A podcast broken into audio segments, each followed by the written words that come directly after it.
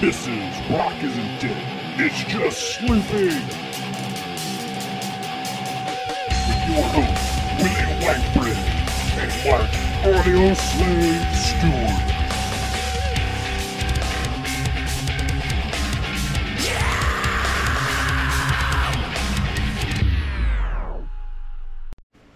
All right, everybody, welcome back to another e- edition of Rock Isn't Dead, It's Just Sleeping. I'm Jimmy Page, and this week we're here to talk about the differences and the uprising of a monumental business powerhouse, Gibson Guitars, and Fender's monumental entrepreneurship of Fender music instruments.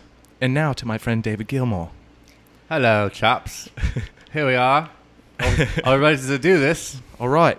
So, yep, uh, I'm Willie Whitebread. That was Mark the Audio Slave, and we're here to talk about the differences and the uprising and giant business entrepreneurial battle that is Gibson Guitars versus the Fender Electric Music Instrument Company. Great. All right. So, Great. you have countless musicians throughout time that prefer Fenders. You have countless musicians throughout time that prefer Gibson. But where did they come from? How did they start? What's the difference in tone? Some people prefer the double humbucking, crunchy tone of a Gibson.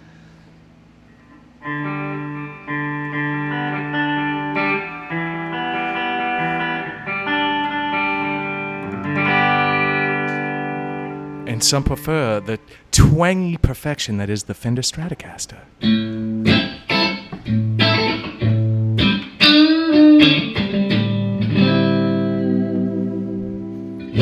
Beautiful. Okay. Well done. Well done. Okay, so let's let's talk a little bit about the oldest guitar making company out there, Gibson. Let's start there. Let's do it. All right. So Gibson started in Kalamazoo, Michigan, with a small man named Orville Gibson, who started making mandolins in 1894. Uh, so he started perfecting these mandolins, and they he made them in a way that the uh, the instruments had the opportunity and the potential to be mass produced which you know because a lot of times back then it was like uh like how how people like old school woodworking how they would uh you know they would make something but it would take them six weeks to make a canoe or That- something you But know? that's how the the quality is going to be there because they're going to take their Right. time. And, Yeah, you know, the, the, you think the Chinese guys are taking their time these days? Right, right, right. Well, that's what I mean. Is he perfected a, a way of making musical instruments that had you know people saw entrepreneurs back in that time. In the But I think 1800s. everybody back in those days pretty much you know had quality instruments. No matter what instrument was being made, it was being pretty much it wasn't mass manufactured. You know, I mean, Eli Whitney was mass manufacturing Right. parts for guns. Right. I don't think that they did, they came to the same you know c- conclusion you know yet. Right. For instruments. Right. And this was also, like I said, back in the when the mandolin was big. You Yeah. know what I mean? Back when it was like mandolin orchestras. This is before the the banjo orchestra and obviously Before well Jimmy Page got involved. Yeah, before Jimmy Page got involved and fucked everything up for everybody. Exactly. You know. Yeah. so anyway, he uh, he was granted his one and only patent in 1898, four years after he uh, he started making the mandolins. Uh, he was a small little restaurant clerk, and so he made these things on the side. And then in October 10th, 1902, uh, the Gibson Mandolin Guitar Manufacturing Company is formed when five businessmen buy the rights to his name and the patent for $2,500 and hire Orville Gibson as Such a a consultant. crazy. It's so crazy how the, the Gibson name has carried on for, for so many so many years. Yeah, you since know? the 1890s and the absolute ups and downs. I mean, I would say probably Gibson went through more ups and downs than Fender. They're still going through them, but yeah, you're right. Right. I mean, Gib- or Fender went through its fair share of them. Hello, who's watching? Oh, Michael Martinez, of course.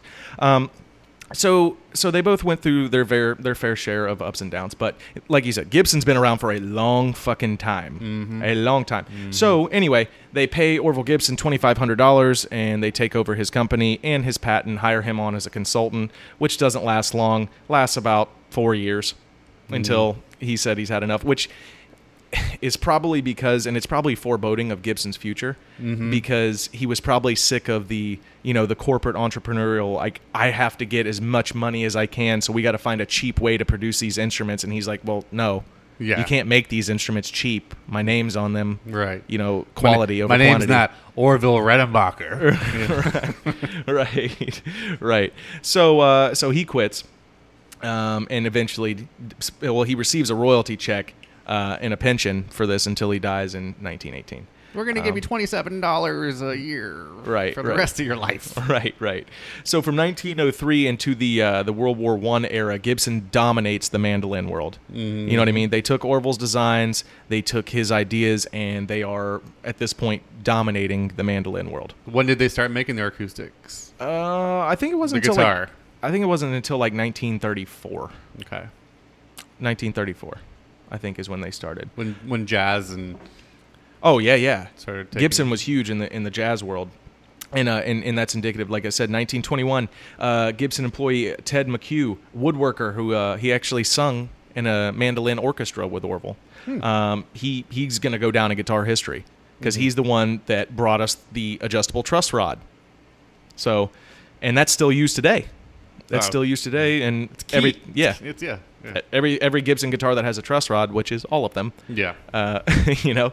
So his designs. Well, not um, only that, but pretty much every guitar n- made in the modern era has well, a Oh, yeah. truss rod and well, and that's that's some difficulty that Leo Fender ran into when he was originally. Yeah. when he was making his Well, instrument. he wanted to cut corners. right. Yeah. Well, he yeah, and he thought that if he used a uh, what was it a, a high density pine neck, hmm he That he, didn't- wouldn't need it. yeah, he wouldn't need a truss rod. It was a good thought, you know, but Yeah. he should have had more of a trial before he mass produced.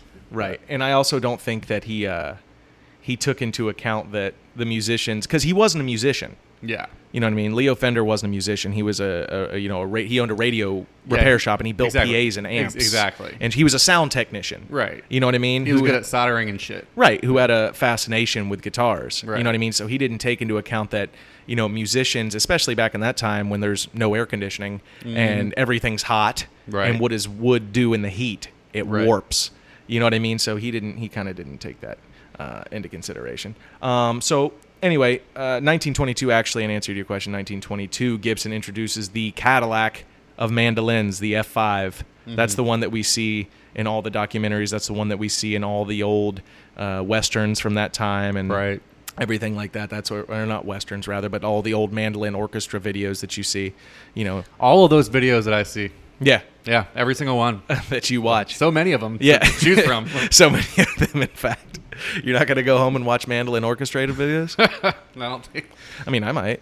Okay. Wow. Yeah. All right. Anyway, so uh, yeah, they introduced the F5 mandolin and the L5 guitar. So, like your question answered, 1922. Um, and so we talked about how the mandolin orchestra at this time is still pretty big, but World War One kind of killed that off, and now we're playing with the tenor banjo, Right. which is kind of interesting. That that's that's how I didn't know the banjo was that old. I didn't know I that really there was didn't. such a thing as a tenor banjo. I thought it was just a banjo. Yeah, I don't know. You Is know? there different kinds of banjos? Well, basically, a, ba- all a banjo is is a snare drum attached to strings and a, and Yeah. a piece of wood. Yeah. that's all it is. Yeah. So uh, throughout the 30s, they're perfecting on the mandolin. They're perfecting their giant fucking acoustics. Have you ever seen an acoustic guitar from the 30s? Yeah, they're huge. Look, It's like a st- like a cello. It looks like a fucking cello. Yeah. you know what I mean? It's just fucking like you see these cowboys just picking around, leaning up against the fence, and the fucking guitar is like this big.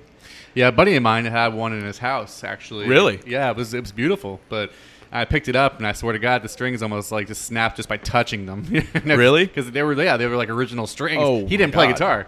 He inherited it from his Ah. grandfather or something. And Yeah. I was like, that's pretty cool. The old picking around on the farm instrument.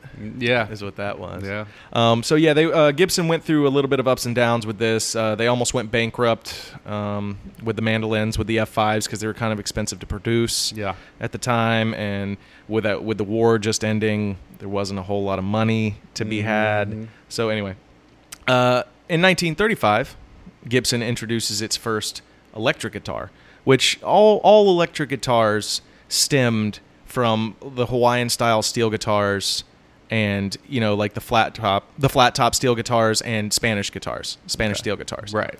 That's where they all stemmed from, and so they started making uh, making different sizes of those. The super jumbo being one of them, mm-hmm. uh, and that's when they started touching on their arch tops, which was their their electric guitar line. Right. right, mid thirties.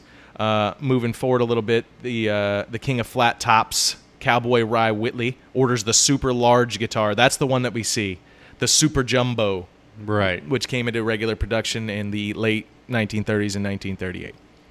So that's uh, that's kind of a little bit of the be very beginning history. Love you too, Mike. He's probably drunk. Sorry, guys. Anyway, so uh, anyway, Anyway. 1938, Leo Fender. He comes on the scene and he opens up his first shop, the Fender's Repair Service, offering homemade PA systems. Hmm. And that's kind of how he got his name out there, Yeah. making those PA systems. Not a lot of those in, around, and not all those guys that are making them at that time. Oh no, and he was a genius. Yeah. He, he was absolutely like we said, he's a he was a sound engineer. He was an idiot savant.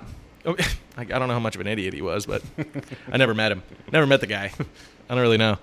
But uh, so yeah, he made. I think in uh, I think he started out in Southern California, is where he kind of started pushing his shit, and he started creating these PA systems. I think he had like five or six of them at the time, and he started becoming very well known for his PA systems. Yeah. You know what I mean? Because they were of a way advanced quality. Mm-hmm. You know what I mean? Way advanced quality.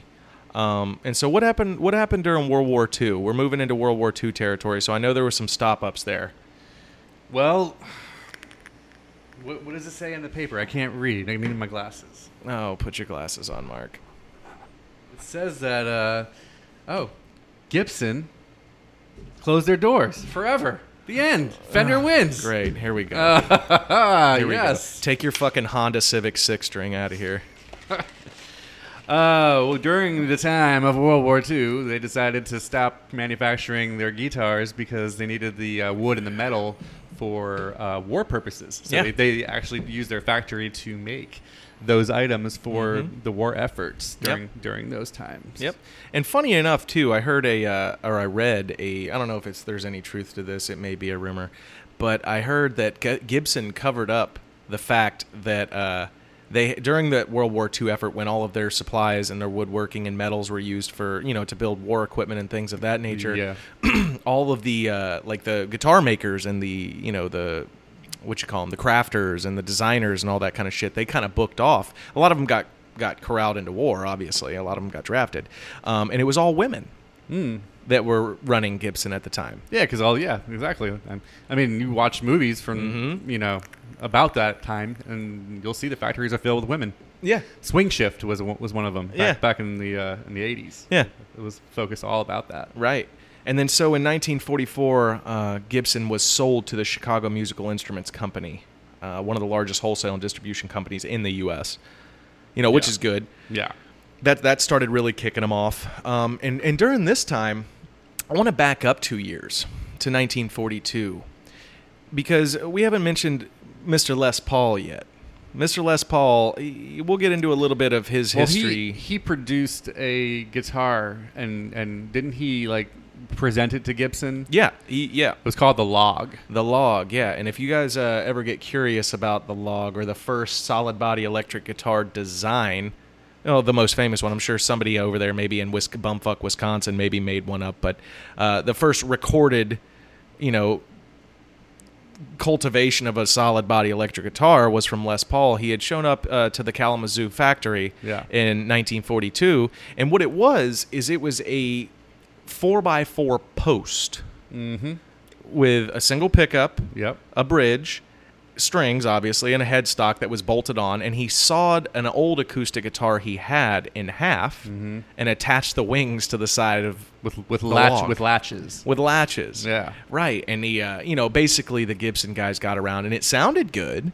But to see at the time, these big man, or, well, Gibson, They the- la- they laughed him out. yeah, the big guitar make. I say these big gu- m- guitar making companies. The big guitar making company. They laughed him out of there because they didn't realize the uh, you know the importance or the need for a solid body electric guitar. Right. Because back then, uh, a a lot of these guitars they're having like the arch tops, the the hollow bodies, the uh, the single hollow bodies. They were they were creating a lot of feedback from the amps because Right. of the hollow body and the resonation of the sound Right. So feeding back. so the composers and the, and the orchestras and stuff like that and the and, and, and the jazz era they were like please get turn that thing off Right. because it's it's making noises that I don't want present in, Yeah. in, in, in my rec- recordings or, or live performances. You know? Right. So the log sounded good, but Gibson didn't bite off on it because they didn't realize the need for it. Most of them probably weren't musicians, Oh yeah, you know. yeah. So And- they didn't care. and yeah, I mean there was a certain couple genres of music, and it wasn't needed at all for for, for those to, to function properly. Right, right, right, right. Um, so moving a little bit forward, we're going to go to 1946. Uh, this is, and this is also around the same time that Leo started being interested in the guitar. You know, he started being really interested in guitars. Well, wasn't that when Leo visited Les Paul's Yeah. garage? Yeah, yeah, Right. yeah. Because uh, Les Paul is very famous for his uh, his at home studio that he had. You know what I mean? Les Les lived in in uh, L.A. He lived in a small house, and he had sealed his garage off. He did. Yeah, and so much so that you couldn't even open the garage door. It was completely sealed off. You had to crawl in through the window. Right. You had to crawl through the window. And one night, um, Leo Fender, you know, i- Les and his buddies are sitting there jamming and picking around and drinking beer. And Leo Fender showed up. And they were like, oh, hey, man, this is my buddy Leo Fender. And, you know, uh, Les, being the boisterous man that he is, was wanting to show off his design and showed Leo Fender the log Mm-hmm. and had asked if he wanted to play it. And Leo was like, you know, I'm not a musician, but Yeah. I'd like to hear you play it. Right. And that's kind of where the inspiration And didn't uh, Leo ask Les to, to borrow it too? Was that that? He did, uh, but it didn't. I don't think he let him. Yeah, I don't think he let him at the time. I think, uh, well, Bigsby let him. that's what. Yeah, Bigsby. Paul Bigsby lent. Uh, well, no, it wasn't Paul. It was uh, Merle Travis, who Paul Bigsby made the original solid body electric guitar, Okay. and then let you know uh, Leo Fender went to see Merle Travis perform at a little honky tonk, Right. and you know Merle Travis let Leo borrow the guitar. And one thing I did I don't know did the gu- did the did he start making the amplifiers or the guitar first? amps, Leo.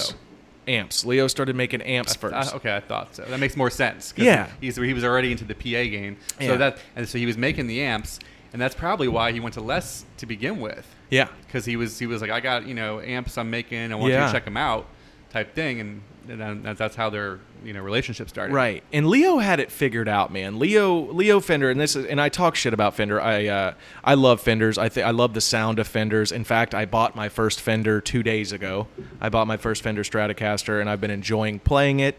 It's a different sound, but then again, music's come in different sounds, don't they? Mark. All different sounds. Right. And so anyway, the the thing that I love about Leo Fender is Leo Fender was making instruments and gear for the musician. That was his goal. Gibson's goal was to make money, Yeah. make flashy instruments because we spoke a little bit offline about this. The one thing that you can say about a Gibson is they're beautiful. They sound great, Yeah. but they're beautiful. Yeah. You know what I mean? And that's why Aesthetically, they're pleasing to the eye. Exactly. You know, when you look at a Fender, you're kind of like, eh, it's kind of plain, it's kind of generic. Then you Right. look, you look at a Les Paul, you're like, wow, that thing, Right. That thing looks like it's supposed to be uh, you know, on, on, strapped onto a rock and roller, performing in front of thousands of people. Right, exactly. Big flash, a lot of sparkles. You know what I mean? Those Yeah. sunburst finish that the, that the Les Pauls had were second to none. I always use the uh, the adage, you know, the Fender is you know the Honda Accord of the music instruments. It's great. It runs great. It's reliable. It's super customizable, and it's going to get you there for the long haul. Right. Easy to drive. The Gibson, that's the Jaguar. You know what I mean? Super expensive up co- up front. Runs great. Sounds great. It's going to cost you a lot to maintain if something breaks. Not very customizable, right? So that's the direction that Gibson went. Gibson went to make flashy, and they were they were more leading towards a Gibson's a lifestyle, where Fender was more, hey, I'm going to make instruments that motherfuckers can play. Right. You know what I mean? And thrash around on and meet, you know, And they're going moderately to sound priced. so versatile compared to the Gibsons, which are so twangy and trebly. twangy and trebly. Ugh. Sometimes it's it's it's a little too much for my ears on on a Gibson. I've never heard a Gibson called twangy. I've heard them called crunchy and guttural. Never Mm, twangy. I'm talking about the, when you play Gibson clean. I'm not Ah. talking. I'm not talking about when you're distorting it. When you distort a Gibson, that's how you're supposed to play a Gibson. Right. But Right.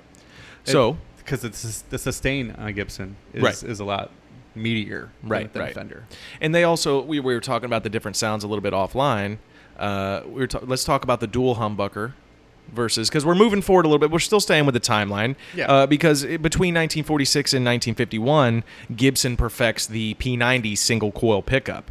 Yeah. Which is still used. Yeah. People are still putting P90s into into guitars. Right. Because they're great pickups, and and that was a single coil, and that was amazing.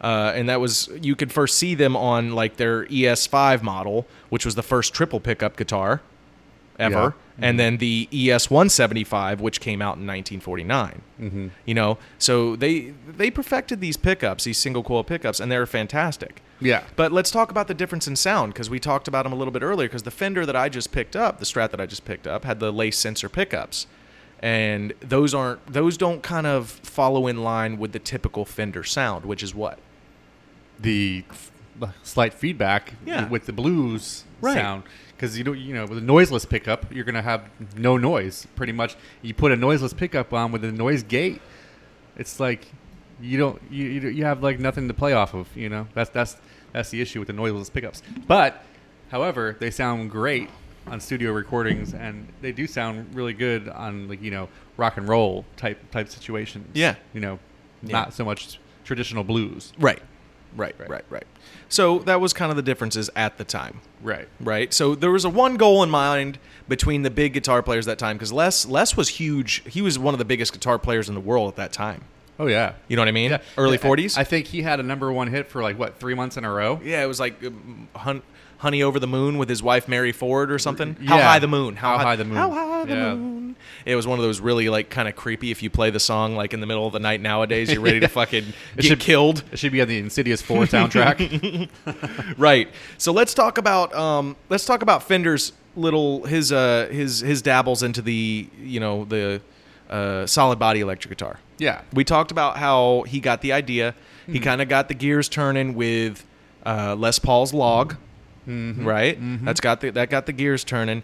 And when he went to go, uh, Paul Bigsby, tall gray haired man. Uh, you guys, I guarantee, have heard of Bigsby guitars. he's famous now for his tail pieces and Yeah. his uh, his tremolo. Right. bar, you know. Right. And so he made the first solid body electric guitar.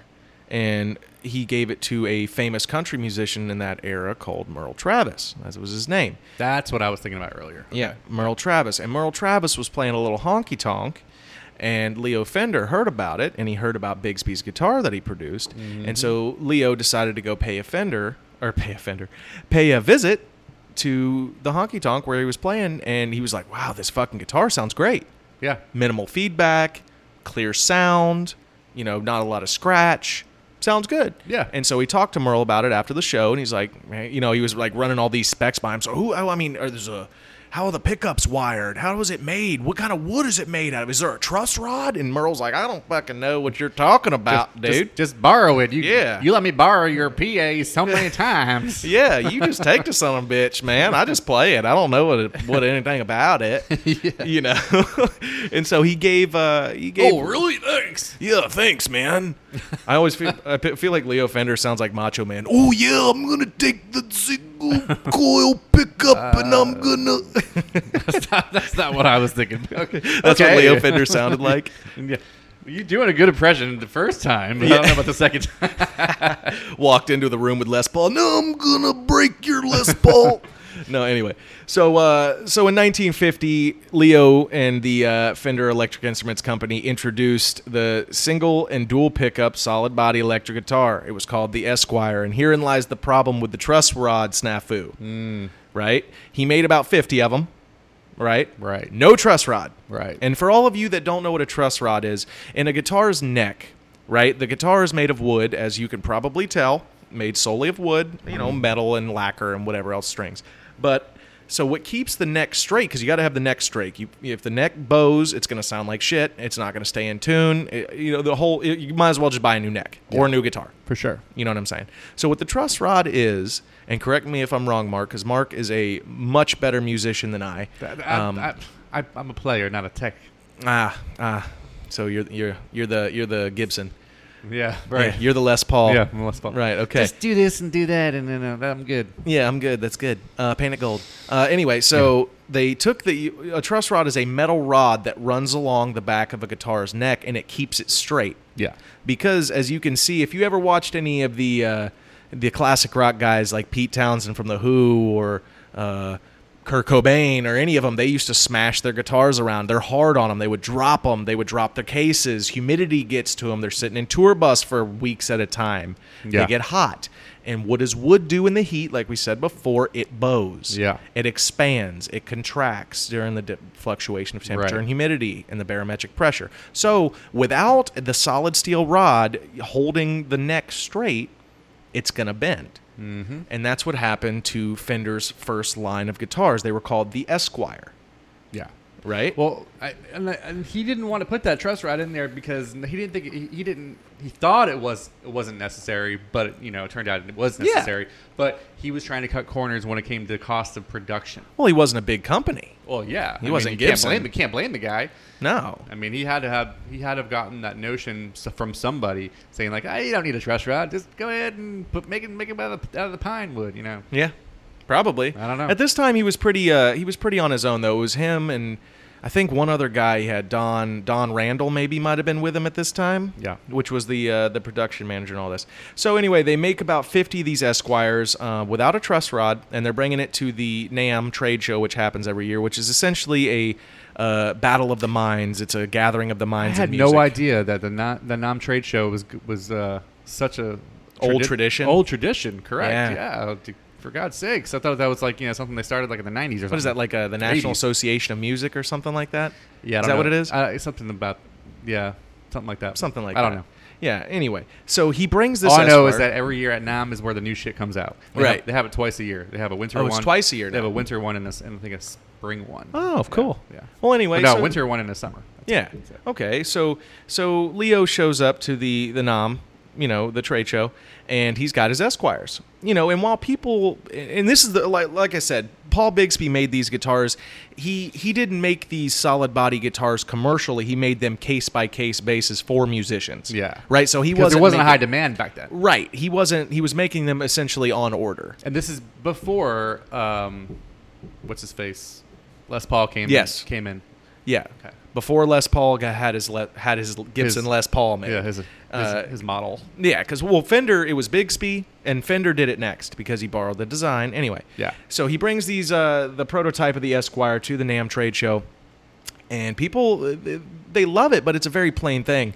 And if you guys want to know what the Esquire looks like, the Esquire looks almost identical to the Telecaster, same body shape, same body type. Yeah. And at the time, you got to think uh, other guitar manufacturing companies such as Gibson, Gibson and Bigsby, and all these they're making very flashy guitars, very Right. aesthetically pleasing guitars Big guitars. big guitars. You know Yeah. what I mean? So a Telecaster to them looked like a, a just a piece of wood on Yeah. uh, you know. A canoe paddle with strings. That's it. You know what I mean? Yeah. yeah. Yeah. So it, it, it wasn't anything special, but it sounded great.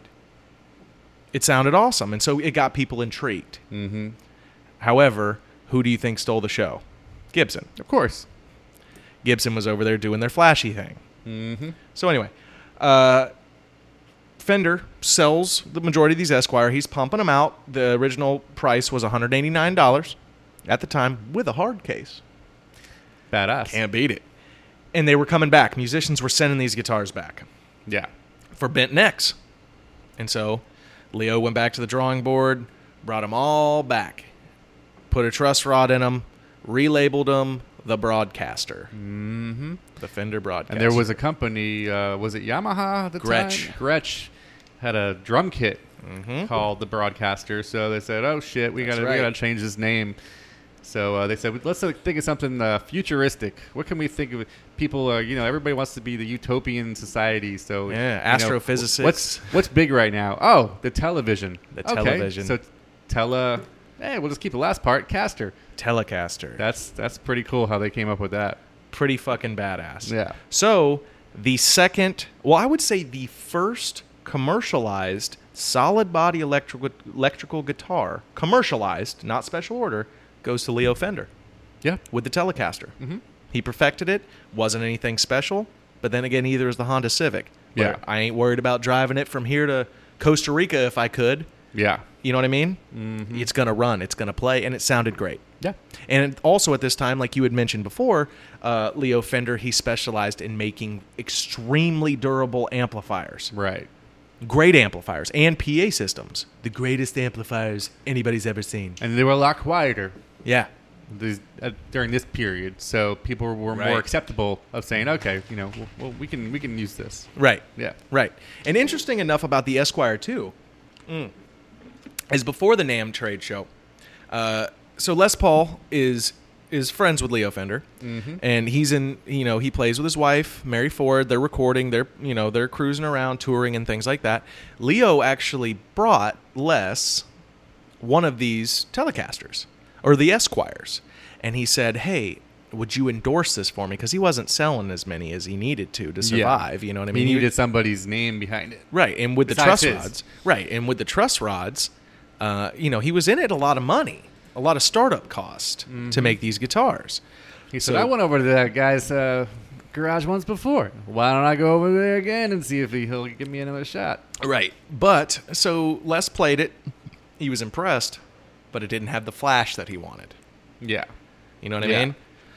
Didn't have the flash, so he didn't end up endorsing Leo's model, which kind of sucks. Wow. And plus, it just didn't sound right. The Yeah. Fender Les Paul It doesn't. Well, now that you know uh, that h- how it's been for so just many doesn't years, roll off the tongue. It right. Mm. doesn't. Yeah, it really doesn't. Oh well. Nah, oh well.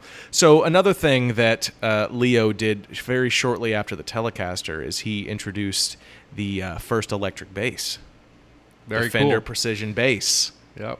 I bet you those sold so so many. Yeah, and they still sell today. Uh, yeah, It's amazing how many, how many bases that they've produced Right. through years. And he made a Bassman, the Bassman amp with it, Yeah. the Fender Bassman amp, to go with the Fender Precision Bass, and that was the first electric bass. So because back in these times, people were, The stand, you know, the, the st- upright bass, yeah, they were yeah. playing the upright bass, which is making a comeback these days, but not you know not Well, not everything the- vintage is making a comeback. Albums are making a comeback. You see fucking 16 year olds with Led Zeppelin shirts running the fuck around that Yeah, don't, yeah. don't know how to spell whole lot of love. You know, so, Right. so everything, uh, they everything. think vintage. uh, that Post Malone made Ozzy Osbourne's career. Right, right, right. yeah, and Kurt Cobain was in the fucking Yardbirds. But uh, anyway, so in 1952, uh, Gibson approaches Les with the same uh, offering Right. in the past year after seeing uh, Leo coming out with his Telecasters and seeing them gain popularity amongst the tour, not only studio musicians but touring musicians. Gibson's like, all right, well, we got to figure this shit the fuck out. So they make one, and you guys know this as the Les Paul model, but it wasn't the Les Paul model yet. Wasn't yet. So they cruise up. Ted McCarty and Gibson cruise up to Les Paul's little hunting lodge, and they present him this guitar. They say, "Here you go, Les. We want to get your uh, we want to get your endorsement. You're one of the biggest musicians in the entire country right now. We want to get you the endorsement." Yeah, the dude drove up in the pouring like a like a superstorm or whatever to this cabin, and he's like, "Man, you, you come up here, uh, you know, in, in this kind of weather, it must be something super important you want to talk to me about." yeah. And sure enough, Uh huh. it was. That's right. And so they present this model to Les Paul. Les plays it, calls in his wife Mary, who's also a big musician. She comes in, she likes it. It's better than Leo's. Yeah, I'm sure she said that too. It's better than Leo's, that fucker. but uh, anyway, so but he's like, okay, if I'm gonna endorse it, I want it called the Les Paul because I forget what they were gonna call it. I don't know if they even had had a name for it yet. Yeah, and it was uh, I think it was in like sunburst red or something like that. And yeah, he wanted gold. he wanted gold. Les wanted gold, and he made a few modifications. He made like the floating pick guard look. Mm-hmm. Um, and he made a couple of neck modifications, and he said, "So I want you to say that I designed the guitar," which in reality, I mean, it's not a, it's not a outright lie, but it is a little bend of the truth. It's a it's a total lie. All he did was modify it. He just said, "I want this this done. Tell your guys to do that, and then I'll put my name behind it." Yeah, they also had gold hardware on that one too, and and uh, a lot of those old Les Pauls, the, the hard, the fin, the varnish wore off very quickly. Right. Yeah. Which is cool now. The Yeah. relic model guitars that they sell. Oh yeah, they're Uh, probably all silver though. Yeah, probably. from where and Yeah. each. So from this day forward, from 1952, from that year on, uh, Gibson comes out with their first solid body electric guitar, the Les Paul model. They say that Les Paul engineered it, and they start selling the shit out of it. Yeah. Oh yeah. They love it. People love it. Uh, and so, Great marketing. That's what Great. it was. That's what, exactly what it was. well, that was Gibson. They wanted they wanted flashy because go ahead and stand a 1959 Les Paul up against a 54 Strat. right. You know what I mean? Right. Fuck. No no brainer. No brainer. Uh, so, in the answer to this, because the Telecaster, it was, um, and I and correct me if I'm wrong, but the first Les Paul Gibson Les Paul, it was double humbuckers, right? I believe so. Oh, Yeah. I'm pretty positive it was double humbuckers. And at this time, Leo was still rocking the single coil pickup with the Tele, with the Yeah. Mm-hmm.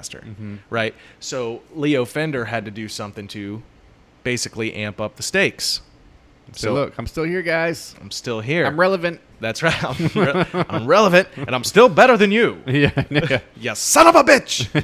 and so in 1954, Leo designs and introduces the Stratocaster. Yeah. The Stratocaster. And he made, and it all, the Stratocaster is probably the most commercially copied guitar on the planet. Oh yeah. I mean, shit, I have one right here behind me from Dean. Yeah. A Dean I Strat. mean, Les Paul is, is not far behind though. Mm-mm. You know, but there's more companies that copy the the Strat. Right. It's, it's it's probably just easier to manufacture. That's Yeah. you know. It's just the alder body, right. maple neck, Mm-hmm. rosewood fingerboard, That's it. and uh, you know, from there, it's- Easy as pie. Exactly. Shape Yeah. it, shape it, sh- paint it, ship it, Paint it, shape it, ship it, uh. clip it, burp it. Flip it, burp it. So anyway, uh, 1954, the Stratocaster is introduced, and Buddy Holly endorses it. Big. That's a big thing for Leo. Yeah, Yeah, for sure. 'Cause Big he- move. He needed somebody to put his, their name behind it. big move. Yep. Goes on with Ed Sullivan, endorses the Stratocaster, and the Stratocaster is Everybody's moving. like, What's this? Yeah. What is this? What is this? And and back in, in that in that time too, everybody still said the same thing. Well, it's a very basic looking guitar, but gosh dang it, it sounds great. well, I think no. A lot of people probably thought it was very futuristic at the time too. Yeah, You know? maybe. Yeah, I would I would say because you're going from that traditional Les Paul, you know, big bodied, you know, intricate looking carving on the on the on the top of it to just just you know this this this curved, colored. I don't know how you want to say it, but it's this very Jet George Jetsony looking guitar. You Yeah. know, it's it's very futuristic.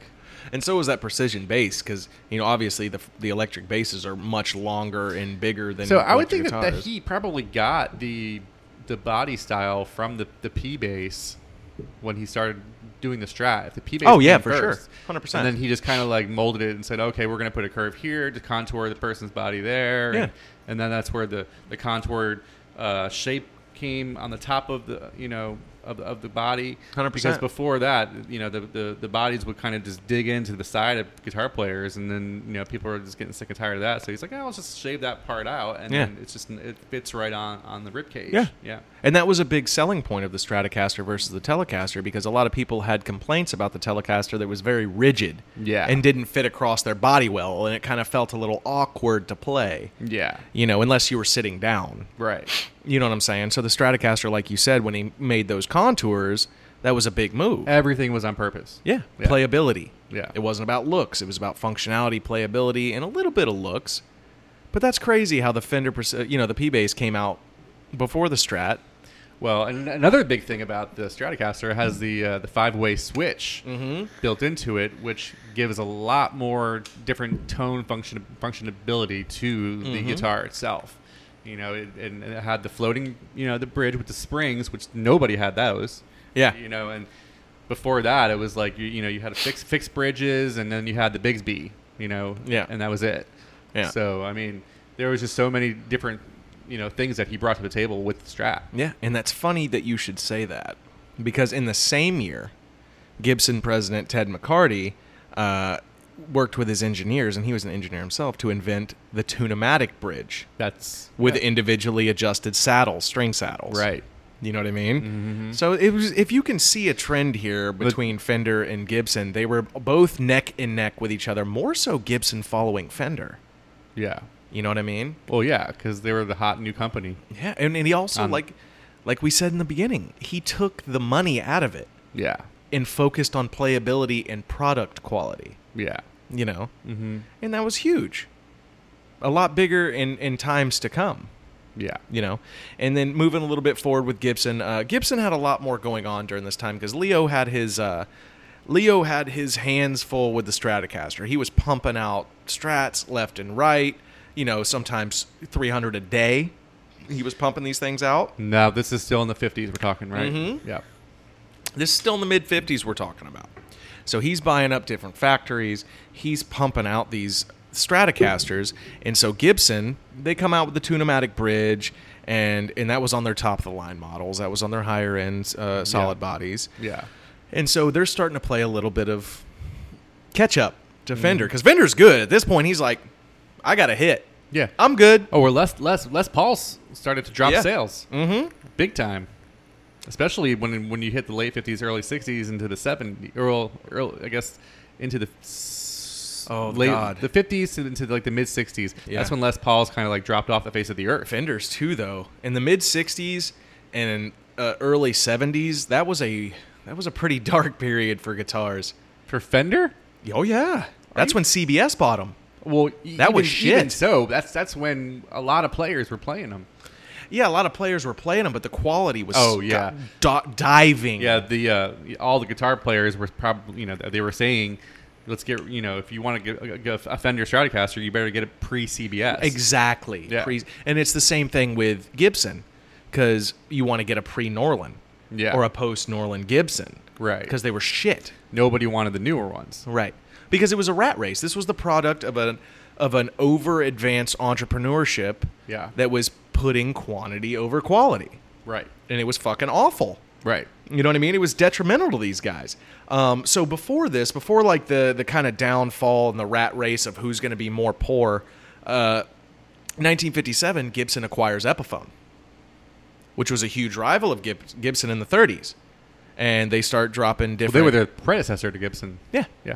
yeah, and they started, uh, you know, dropping Epiphone guitar lines in the 1950s, late 1950s, which is good because even in this time, Gibson followed the same trend as they do now. Yeah. Right. Like, for instance, a little homework for you guys at home: go look at go look at a made in Mexico Fender Stratocaster, right, brand new, versus a standard Gibson SG, not even a Les Paul. Yeah. A standard a standard Gibson SG. You're going to pay $900 for the SG and you're going to pay $650 for the Fender, Right. right?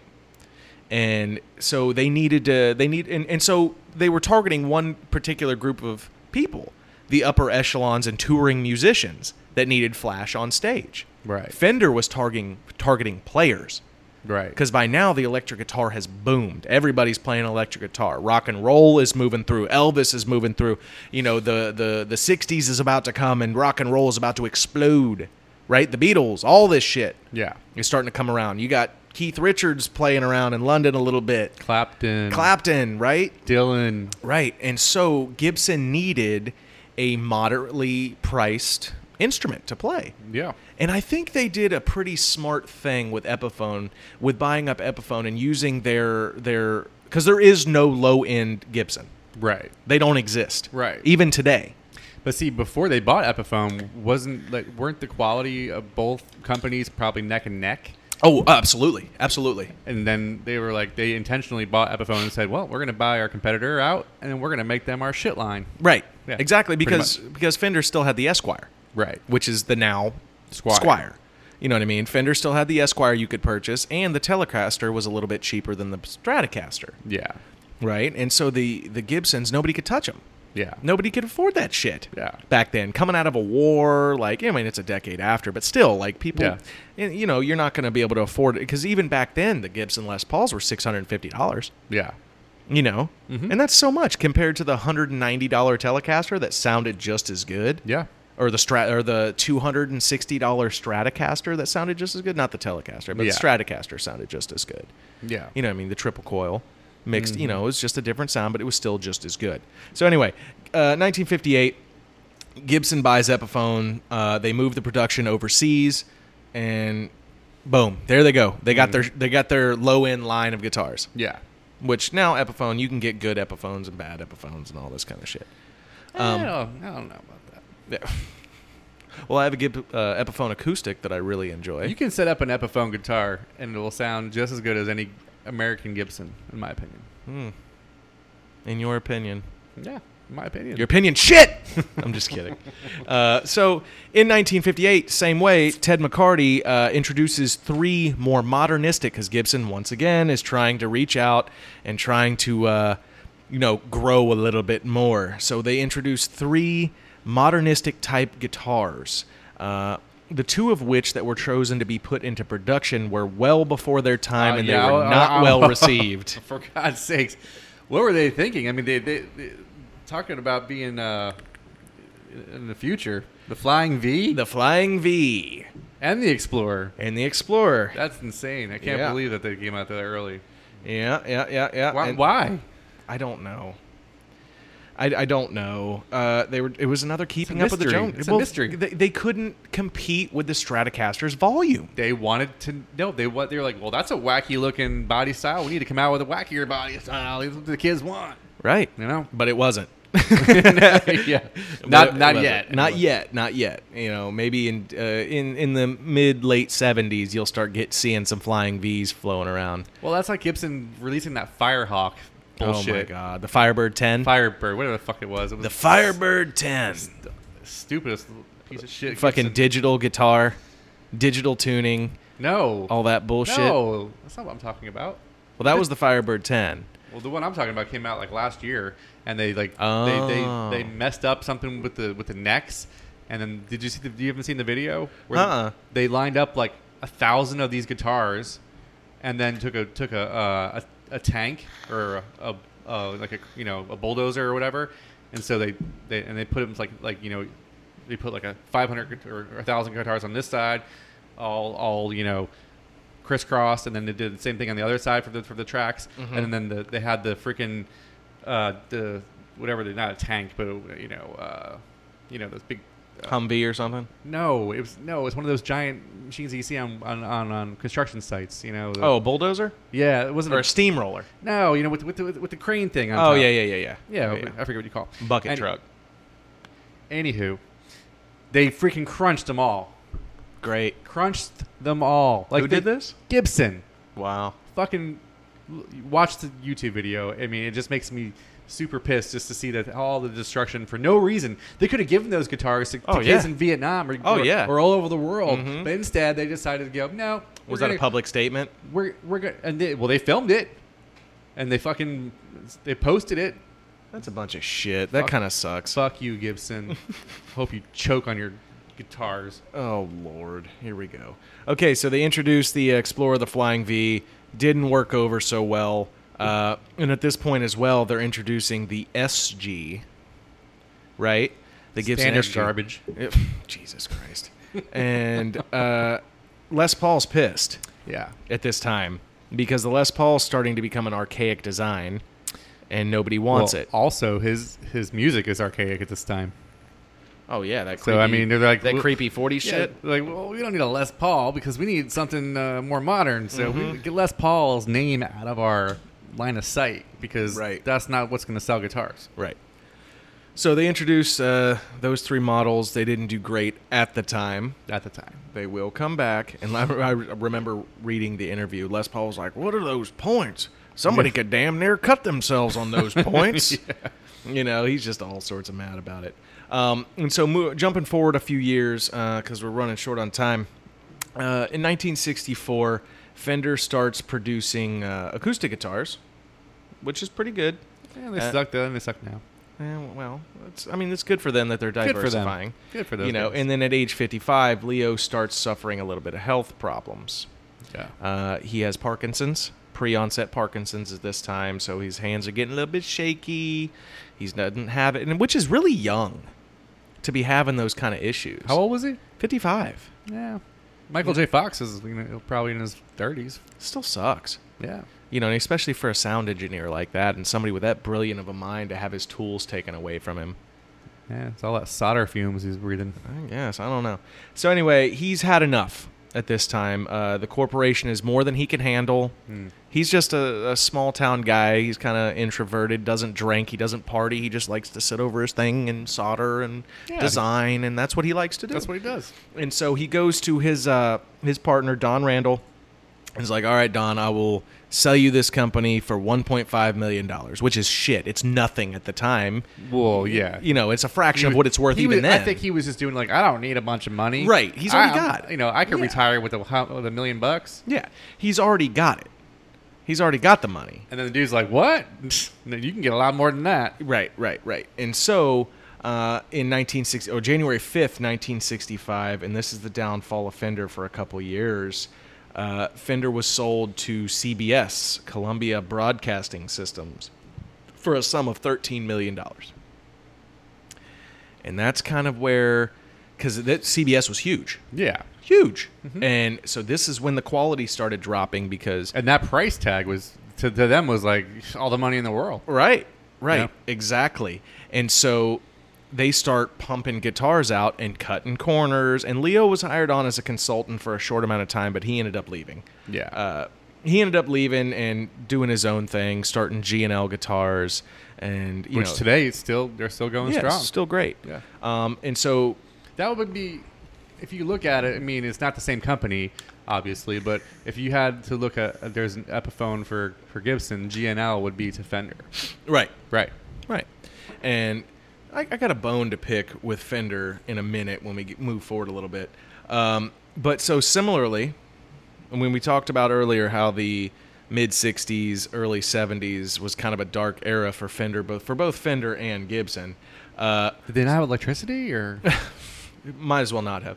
So Fender sold to CBS in 1969, an Ecuadorian company, uh, which was what was it? Uh, ECL's E ECOs! yeah, ECL's Norton Stevens and CMI's MH Berlin, they bought Gibson Yeah. and combined their names to form Norlin. And if you ask any solid guitar player, any very prominent musician, Mm-hmm. they're going to tell you don't fucking touch a Norlin Gibson. Mm-hmm. They're shit. Yeah. Because they were doing the same thing. Like the Chibsons these days. Yeah, yeah.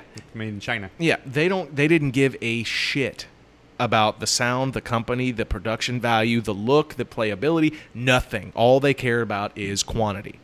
Quantity. Move this shit. Yeah. Get it gone. You know, and uh, and so their quality started falling, Yep. Mm-hmm, and so did their following started falling. Uh, so they were falling incredibly fast uh, and moving forward a little bit as well. There's a lot of factories on both sides being shut down. Fender's production is slowing. Gibson's production is slowing. In 1983, Japanese Squire start hitting the market. They're outsourcing to Japan. Right. A lot of other guitars are, you know, are, are coming, on coming the market. through. You got Ibanez, you Yeah. know, you got the ESPs, you know, all, you know, like tons. Tons. You know, Schecter's coming in there, you know, every, Yep. everything. Yep, yep, yep, yep. Uh, 1985, uh, CBS ends up selling to uh, uh, William Schultz for 12.5 million, which is interesting because that's only like Mm. How much- 500,000 less than they bought it for. We're right. That's kind of crazy. Um, and so you're seeing a bunch of these guitars. They're they're shit. In 1986, they're in dire financial trouble. Uh, Gibson ends up being purchased by Henry Juskowicz and David Berryman. Um, so they're trying to bring Gibson back. Fender's just got sold. Fender's trying to get back. And so what Fender does is, which is a pretty smart thing, because at this time too, you have two of the best guitar players that have ever touched a Fender fucking Stratocaster coming on the scene: Eric Clapton and Yngwie Malmsteen oh, yeah. right? So they come out with sing- signature models in the late 80s. This is starting to bring Fender sales back up again, but then they start stagnating again. Well, don't forget back. Let's back it up just one second. But didn't Clap or didn't Clapton bring back the Les Paul as well? Mm-hmm. Yeah. Yeah. Yep. Some dude knocked on Les Paul's door and was like, "Hey, I can't find any Les Pauls anywhere. Can I please buy one of your Les Pauls, Mister Les Paul?" And he's like, Yeah. "What?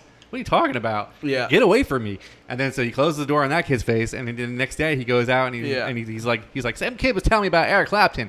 And so he's like, uh, okay, well, here's an Eric Clapton record. And he's like, well, give me that record. I'm going to go home and listen to it.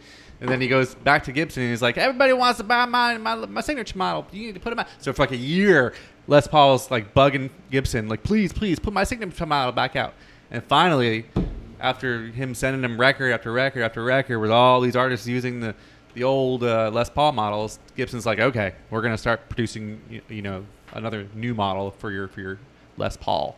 And That's Right. how that started the Les Paul movement again. Yep. You know, nineteen mid sixties, I'd say. Mid 60s. Yeah. Exactly right. Um, and so, anyway, a couple more prominent things that happened with uh, Fender. Fender bought Guild in 95, Yeah. held on to it for, for a few years. And guilds, guilds are amazing guitars. Oh yeah. Great guitars. High end, high, high, high, high end. No, I wouldn't. Put 'em Uh, a lot of them are expensive as shit. up. Oh well, yeah, yeah. Yeah. Any Yeah, but they sold them in uh, 2014. You know, and so like we had said, Fender started G&L, Gibson. Mar- uh, Henry Juskowitz ended up bringing Gibson back a fair amount. You know what I mean? He Yeah. brought him even again um, before that little snafu last year. Filing Don't even- Chapter 11 bankruptcy. Gibson filed filed Chapter 11 bankruptcy, and Henry Juskowitz uh, ended up leaving in uh, 2018. Well, not only that, but then they had that video where they hired uh, the, the guy from the guitar shop in in L.A. to come Yeah. to be the. Is that what you're talking about? Yeah. Well, that guy Henry. Yeah. he- did you see the YouTube video? Uh-uh. He comes out. Gibson says you have to do this YouTube video. He comes out and says. Says, uh, yeah, so we're going to go ahead and start suing anybody who does any kind of uh, Les Paul copying, starting with uh, Dean Guitars as, as our main Great. number one. Dude, and right then and there, Gibson stock and followers and everything just went They're chasing scraps. they suck. They're cha- uh, and then they had the whole bulldozer thing with, with the Firebirds or the Right. Firehawks, where the hell they're called. Right. Uh, it- there's- I don't know. They, they, they've gone through their phases, and I think Right. now they've reached rock bottom these days. Yeah, I would agree with that. Uh, and so Leo Fender ended up dying March 21st, 1991, in Fullerton, California. And this is the bone that I have to pick with Fender, because before his death, before Leo Fender's death, he started G&L Guitars. Yeah. Okay. And after his death, almost immediately, Fender sued G&L Guitars. For copyright on the body styles. No, for not copyright on the body style because it said Fender on the fucking neck. Well, yeah, they have the rights to the name when they bought the company. But still, like his last name? yes. That sucks. How are you gonna sue your founder? He should have called it Leo. Leo Guitars. The Leo guitars. Why not? I don't know. That sucks. That that just to me that sucks. That, that, that's That's a dick move. well, if that's the, the biggest gripe you have about Fender.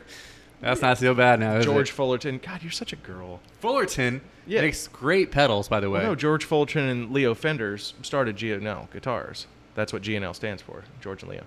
Um, I'm saying Fullerton pedals. do they? Are they good? Yeah. Oh, sick. Uh, anyway, and then uh, moving forward, Les Paul ended up dying in 2009. That dude lived for fucking ever. Yeah. That dude lived forever. Yeah. My God. Amazing what whiskey can do. Yeah, I guess. uh, anyway, so that's a, a brief overview of the history of Gibson and Fender and how their rise and fall and rise and fall and rise and fall to fame, mostly Gibson, but we're not going to talk about that. No. So, on to the album review of the week, real quick. Corn! Corn's new album came out September 13th. It is called The Nothing. So good. Holy shit, people. You have to go listen to that album. I know it's not really summer technically. Well, yeah, technically it is still summer, isn't it? Mm-hmm. That is the album of the summer for, for metal guys. Yeah, well, I don't know. Slipknot just came out a couple like a month prior. I like Korn's album better. I think I do too. I'm sorry. I, am dude, I'm saying. I think I I'm do saying, too, man. It's a good album, man. and and Uh, this great. is and this is the cool way because I talked to my wife Kristen about this, and she's watching. Hey, baby girl. Uh, so I, I talked to her a little bit about this, and back in the when like the Twisted Transistor, I think it was called through the Nu- uh, through the something whatever it was called, the album that came out. Uh, with twisted transistor on it. That's when Yeah. they started uh, when the music tone and then in in the mid two or yeah mid two thousands late two thousand. That's when it started shifting and they started chasing mainstream popularity. Yeah. that wasn't there anymore. Right. This album brings corn back to their roots. Hmm. This is real corn, only a little bit heavier, and you can smell the passion coming off of this album. And it's not just like some kind of spit out album regurgitating other stuff. I won't mention any other n- Tool. names, but this Tool. is so original, man. Yeah. Like it, it's it sounds like Korn's vibe, but Yeah. it's it's all new stuff. If that Yeah. makes sense. Yeah. You know, if- it's, it's just such a great album. Yeah, you know, because I went into it. Uh, it was released by Elektra Records and uh, distributed by Roadrunner, which was pretty fucking cool that they're still holding on to them. Right. Um, when I put on this album first for the first time a few days ago, I, s- I didn't go into it with a great expectation. I was sitting there, I was bobbing my Neither head did a little I bit at all. At all. Uh, not a big expectation. I was bobbing my head a little bit, and then I was like, okay. And then the second song came on, and I was like, Jaw- God damn it! Jaw drops. What? yeah, I was like, what the fuck? This is great. Yep. So anyway, uh, we're gonna wrap it up. You guys need to check out that new album. Thank you for stopping by. Whether you play a Gibson or whether you play a Fender, at least you're fucking playing. That's what I got to say about it. Keep mm. on picking and grinning, guys. That's it. Keep on keeping on. We will see you next week. We love you. Peace out, Cub Scouts.